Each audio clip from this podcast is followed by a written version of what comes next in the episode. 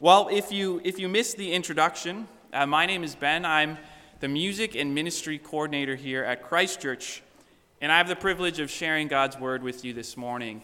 Um, our pastor Mike, his wife, and uh, their family, they're away in Texas this week on vacation.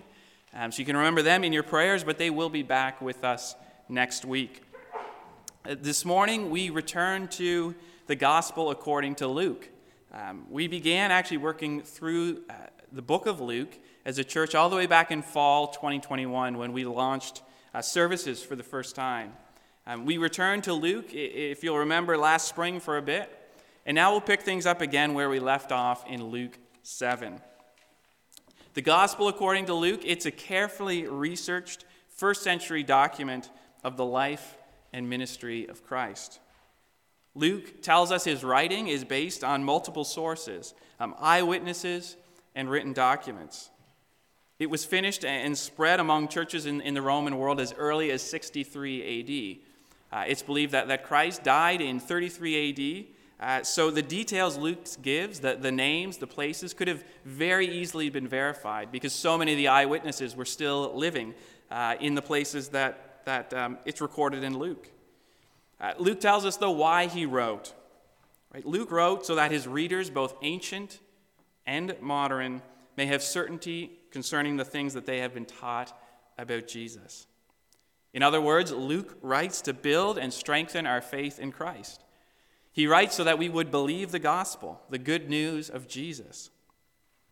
The good news that Luke writes about and wants us to believe is that to undo sin and all the horrible, scarring consequences of sin in our world, God entered into our world through his only Son, Jesus.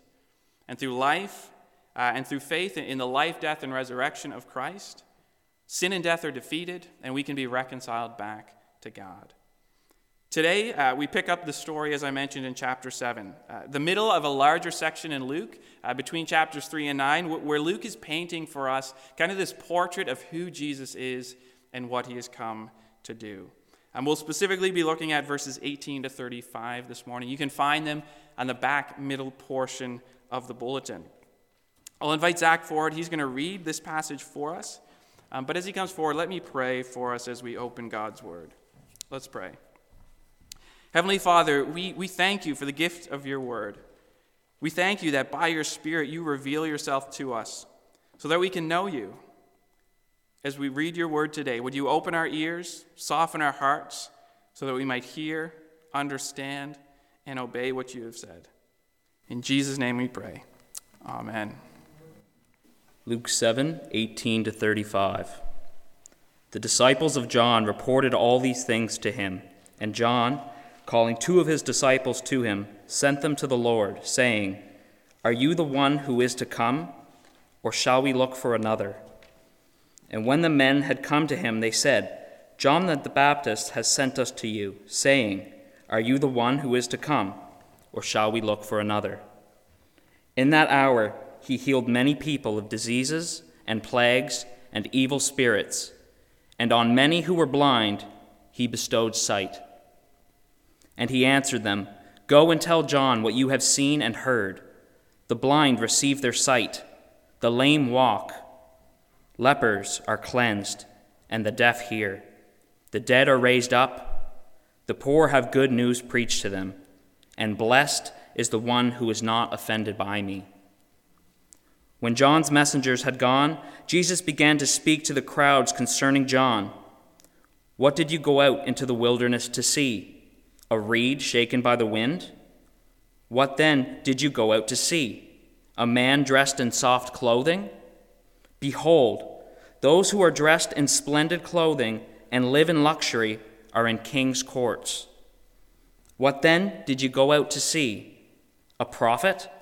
Yes, I tell you, and more than a prophet. This is he of whom it is written Behold, I send my messenger before your face, who will prepare your way before you. I tell you, among those born of women, none is greater than John. Yet the one who is least in the kingdom of God is greater than he. When all the people heard this, and the tax collectors too, they declared God just. Having been baptized with the baptism of John, But the Pharisees and the lawyers rejected the purposes of God for themselves, not having been baptized by him. To what then shall I compare the people of this generation? And what are they like? They are like children sitting in the marketplace and calling to one another. We played the flute for you, and you did not dance. We sang a dirge, and you did not weep. For John the Baptist has come eating no bread and drinking no wine, and you say, He has a demon. The Son of Man has come eating and drinking, and you say, Look at him, a glutton and a drunkard, a friend of tax collectors and sinners. Yet wisdom is justified by all her children. This is the word of the Lord. Thanks be to God. Well, one of the amazing things about the Bible is that you can go from Habakkuk, uh, an Old Testament prophet that, that we've been looking at over the last three weeks, uh, to Luke, a book written in a completely different time period, uh, in a completely different style, by a different author, and still find a similar message. Through Habakkuk, we spoke a lot about doubt and questioning God amidst terrible circumstances. In our passage today, we find John the Baptist is wrestling with the same issues. Finding himself in prison, he's struggling to believe that, that Jesus is the Messiah that, that he had waited for, that he is the Messiah that, that he has prepared the way for. And so we see John uh, discouraged in verse 19. He, he asks, Are you the one who is to come, or shall we look for another? Um, as a church, uh, our typical pattern is actually that we preach through whole books of the Bible or uh, large sections of Scripture. And one of the realities of this is that you do get some repetition. Um, you simply preach the next text regardless of what it says, regardless of its, of its theme or its message. So in our passage today, we do find some similarities to Habakkuk. And this ultimately isn't, isn't a bug, it's, it's actually a feature. Preaching this way helps us keep, as a church, the main things the main things. If the Bible speaks a lot about doubt, we'll end up speaking a lot about doubt. If the, if the Bible continually shows us that, that Christians will face trouble and difficulty uh, in all sorts of different ways, we'll end up talking about that. We simply preach what we have been given. And so today, as we look at this passage, you'll hopefully see some similar themes shine through, but hopefully also we'll discover some new uh, things about what Luke is telling us about who Jesus is. Um, our, goal this morning is quite simple. What do we learn in this passage about who Jesus is and what he has done? That's our main goal. What do we learn in this passage in Luke about who Jesus is and what he has done? And to answer this question, we're going to look at this text in, in three parts John's doubt, Jesus' questions, and then our confidence. So let's jump in. We're going to begin with John's doubt. Um, in our passage today, John the Baptist, he finds himself in prison. Um, John was imprisoned by King Herod after speaking out and condemning the king's marriage to Herodias, uh, because Herodias was already married to the king's brother Philip. Um, Herodias wanted to put John to death for speaking out uh, against their marriage. He, he had told them it was wrong. But King Herod, he was a little bit more cautious. Um, he sensed something unique about John, this kind of quirky desert guy, and so he plays it more cautious and just puts him in jail for now. At this point, uh, John had been in prison for several months, and you can imagine John would have been a little bit per- perplexed by his newfound uh, situation. John's confusion ultimately would have stemmed from his expectation on who Jesus was and what he had come to do. Um, John, like many others, expected Jesus to, to reestablish Israel as uh, an independent nation, um, ousting the Romans from power. Um, the Messiah would, would be the one to build and restore the temple and would fight decisive battles against their enemies. In other words, they kind of had this idea that the Messiah would kind of just be like an Old Testament king, but, but like bigger, better, stronger, braver, um, and more dominant. With this vision in John's head, you could imagine he was a little bit um, confused and maybe why the doubt begins to creep in for him. Um, John had been obedient to God's call, um, preaching, calling people to repent and to believe in the coming Messiah. Right? He even takes this message all the way to the king and his wife. Right? He was following the steps, doing what he was supposed to do, patiently waiting for victory and for Herod and the Romans to be overthrown. But things seem to be heading backwards. Uh, the script is flipped. John is the one in prison. Um, he's slowly losing hope that, uh, yeah, because of his current circumstance. Right? If Jesus is the one who is to come, shouldn't I be free? Right? Shouldn't Herod be the one in prison? If the Messiah is to put an end to, to injustice, why does it seem to be flourishing? And the, the fact that it's John the Baptist that is full of doubt is significant. Uh, this is John the Baptist, after all. This is John, the one who, who recognized already while he was still in the womb of his mother who Jesus was, and he leapt for joy. This is John, the one who baptized Jesus. Or this is John, the one who saw the Spirit of God descend on Christ like a dove. Or this is John, the one who heard and witnessed God say to Jesus, This is my Son, whom I love. With you I am well pleased. This is John the Baptist doubting whether Jesus was the Messiah, the long awaited King. If he can doubt, if John can doubt, I, I, think any one of us can doubt. What we saw in Habakkuk and what we saw in our passage today, and what we see with lots of other people throughout Scripture, is that when trouble comes, when difficulty arises, when our expectations are not met, doubt often creeps in. Right? We ask, How can this be? Why are you doing this to me? Isn't there a better way? This is not who I thought you were. We don't only doubt our, our own choices, the life choices of those we love, but we doubt God and his character. We doubt if he knows best. We, we doubt if he is actually in control. Right? For most of us, it's not a question of if doubt will come, but, but when it will come. If John can doubt, any of us can doubt. But what, what we do see is that John handles his doubt admirably. He doesn't stew in bitterness, he doesn't give up on the cause, right? he doesn't turn his back on Christ. Instead, he goes to the source. Right? He goes to Christ with his questions. Imprisonment, it doesn't fit into this picture of who Jesus should be according to John. And so, alone in his doubt, needing an answer, he calls for two of his disciples. And he tells them, Find Jesus and ask him, Are you the one who is to come, or shall we look for another? John's disciples, they're, they're, they're eventually able to track Jesus down. Of course, this was before you know, cell phones and the internet, so they actually had to go into different, different communities and try to find him. But when they do eventually find him, they ask him, Are you the one who is to come, or shall we look for another? Jesus, uh, we notice he, he seems unsurprised by John's doubt. And he, he answers it, but he doesn't start with words, he starts with action. Verse 21 tells us that in that hour Jesus healed many people of diseases and plagues and evil spirits, and on many who were blind he bestowed sight.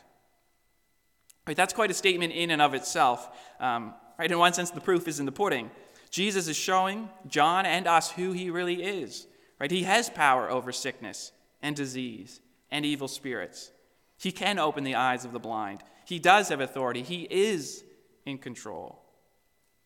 But after Jesus heals, we do eventually hear him speak. First to John's disciples, the one who asked the question on behalf of John. Right? Jesus tells them, Go and tell John what you have seen and heard.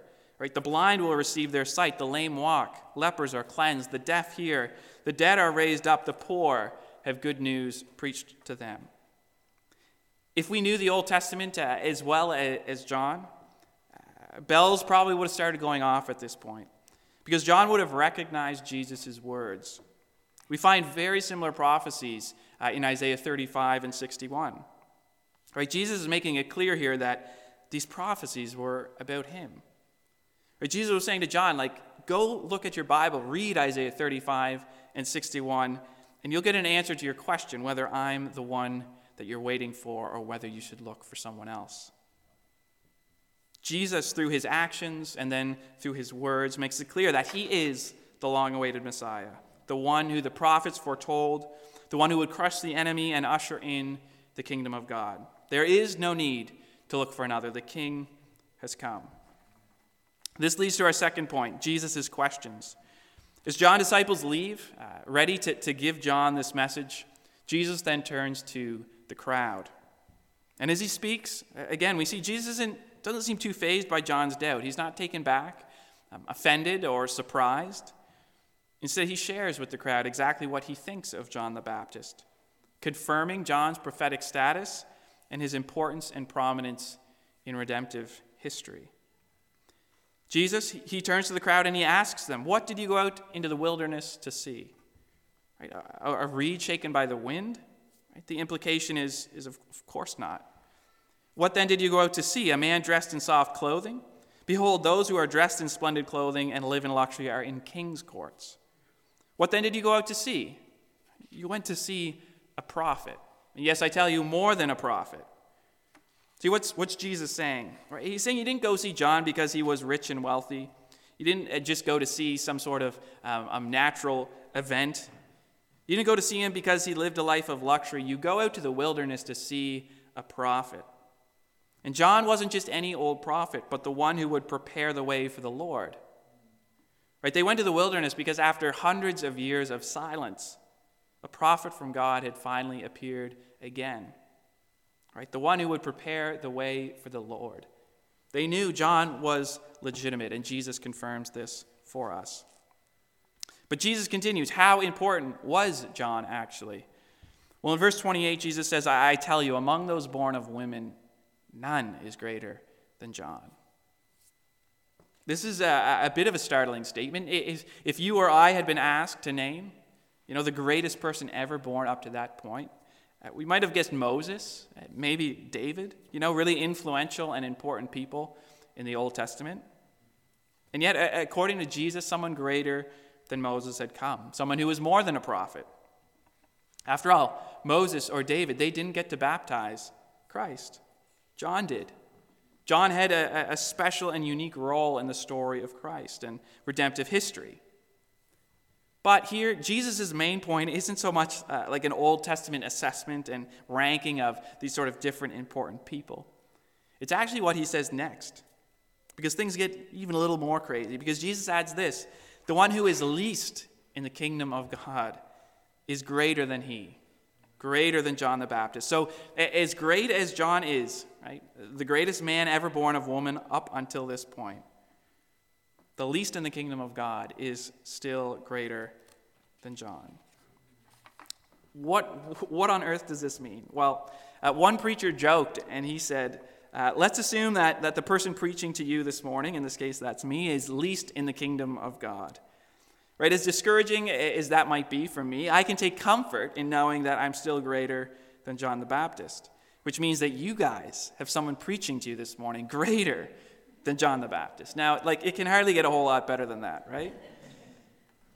But of course, this seems like silly. That's a bad trade for you guys because we know that John the Baptist, being one of the greatest prophets of the Old Testament, is, is far greater than you or I are in terms of his importance to the whole scope of the Christian story and redemptive history right? I'm sure my reward in heaven won't look anything like the reward that John will get for his martyrdom, fidelity, convictions, and his public confession of Christ. So, what then does it mean that, that, that the least in the kingdom of heaven is greater than John the Baptist? Because that is what Jesus says. Well, we must remember that, that despite John's great privileges and his incredible faith, John was still, in a very real sense, an Old Testament prophet. True, he stood on the cusp of the kingdom, announcing its arrival, uh, preparing the way even for Christ, right? Seeing it more closely than any prophet before him. But on this occasion, at least, John still found himself searching. Ultimately, outranking John for, for you or I is not a matter of prideful boasting, but rather of humble rejoicing.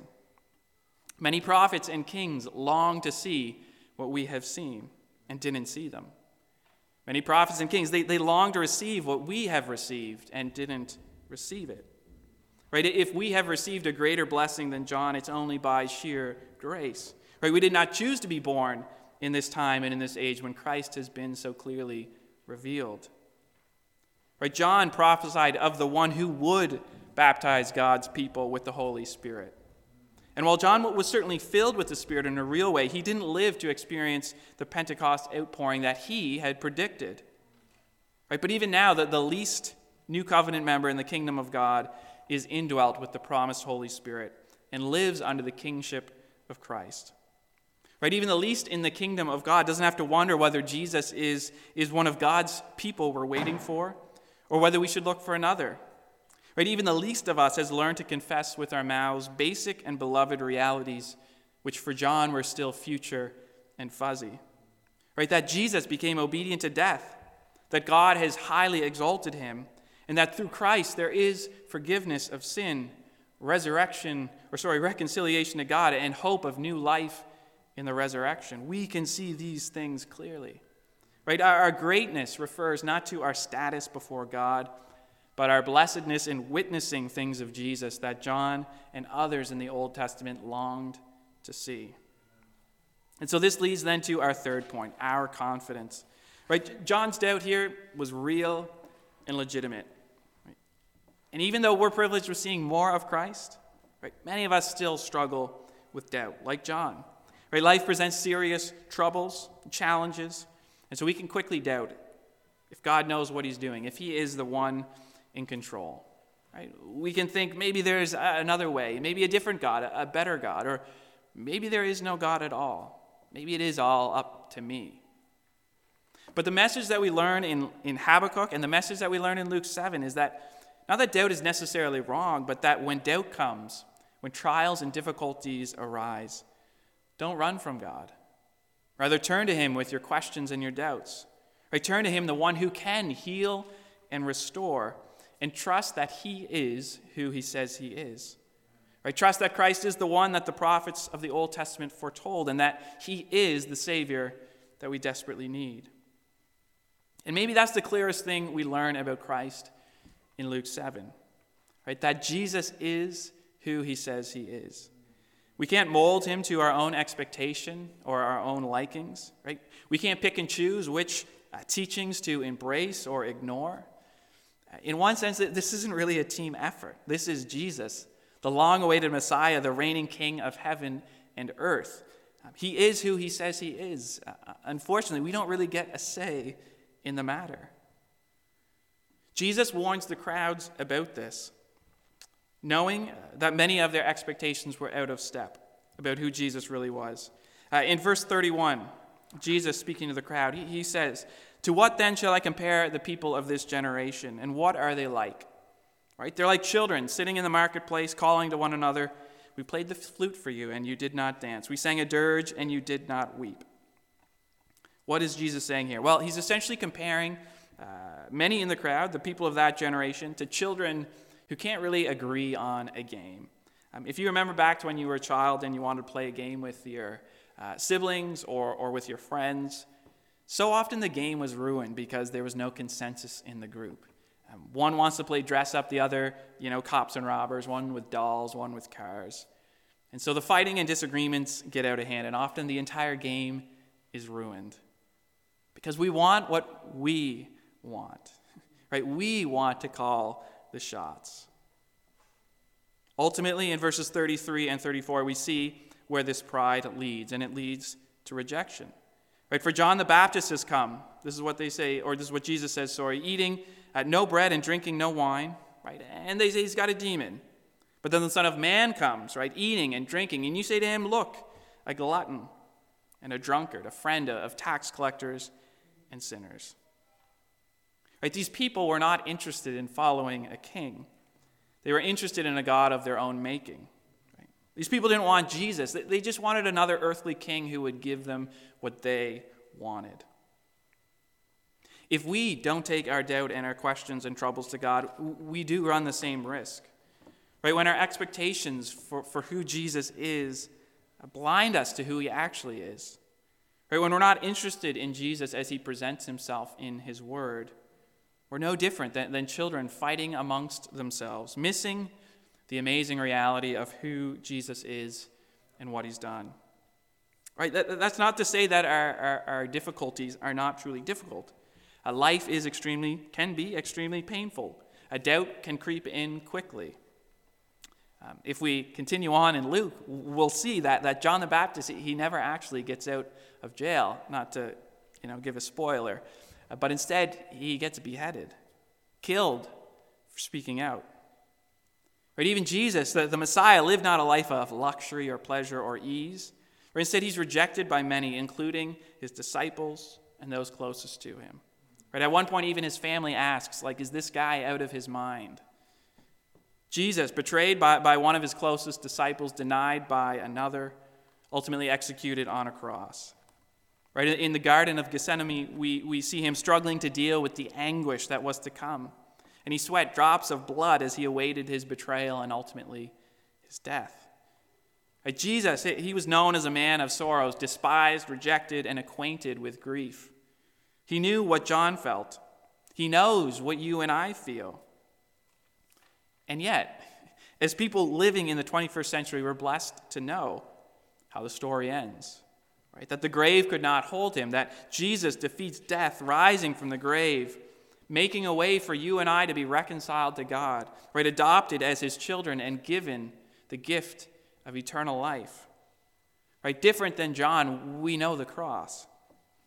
On the cross, Christ took our sin upon himself. He suffered on our behalf, and by his wounds, we are healed. Right? In Christ, we see horrible circumstances used for our good. We see injustice, betrayal, and death ultimately for our life and for our forgiveness.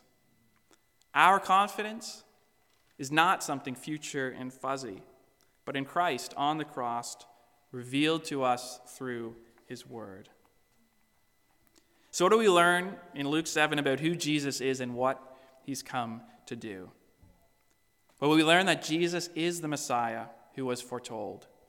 He is the one, as Isaiah 61 tells us, to bring good news to the poor, to bind up the brokenhearted, to proclaim liberty to the captives, and the opening of the prison to those who are bound. We learn in Luke 7 that Jesus coming ushers in a new period of blessing, the kingdom of God, where we can know who Jesus is and what he has come to do through his word and his spirit who dwells within us. We learn in Luke 7 that, that trouble and grief will come, but that Jesus doesn't leave us alone in those times. Rather, he answers with action and his word. He may act and speak differently than we expect, but because of the cross, we know that whatever trial we endure, it will be used for our good and his glory. Maybe most importantly, in Luke 7, we learn that Christ is who he says he is. We can't pick and choose. He's not a God of our own making. He is who He is, and in His kindness, through His Spirit and through His Word, He reveals Himself to us so that we may know Him and love Him and receive forgiveness through Him. So, as you go out from here and navigate the ups and downs of everyday life, may you bring your doubts and questions to Christ. May you be encouraged by who He is and what He has come to do right? His mission, not as, a, as an earthly ruler with a powerful sword, but as a man of sorrows, near to the brokenhearted, eager to extend his care and his comfort, ultimately laying down his life for you and for me so that we can be brought into the kingdom of God. Let's pray. Heavenly Father, thank you for revealing yourself to us by your Spirit Open our eyes so that we might know you and love you more. In Jesus' name we pray. Amen.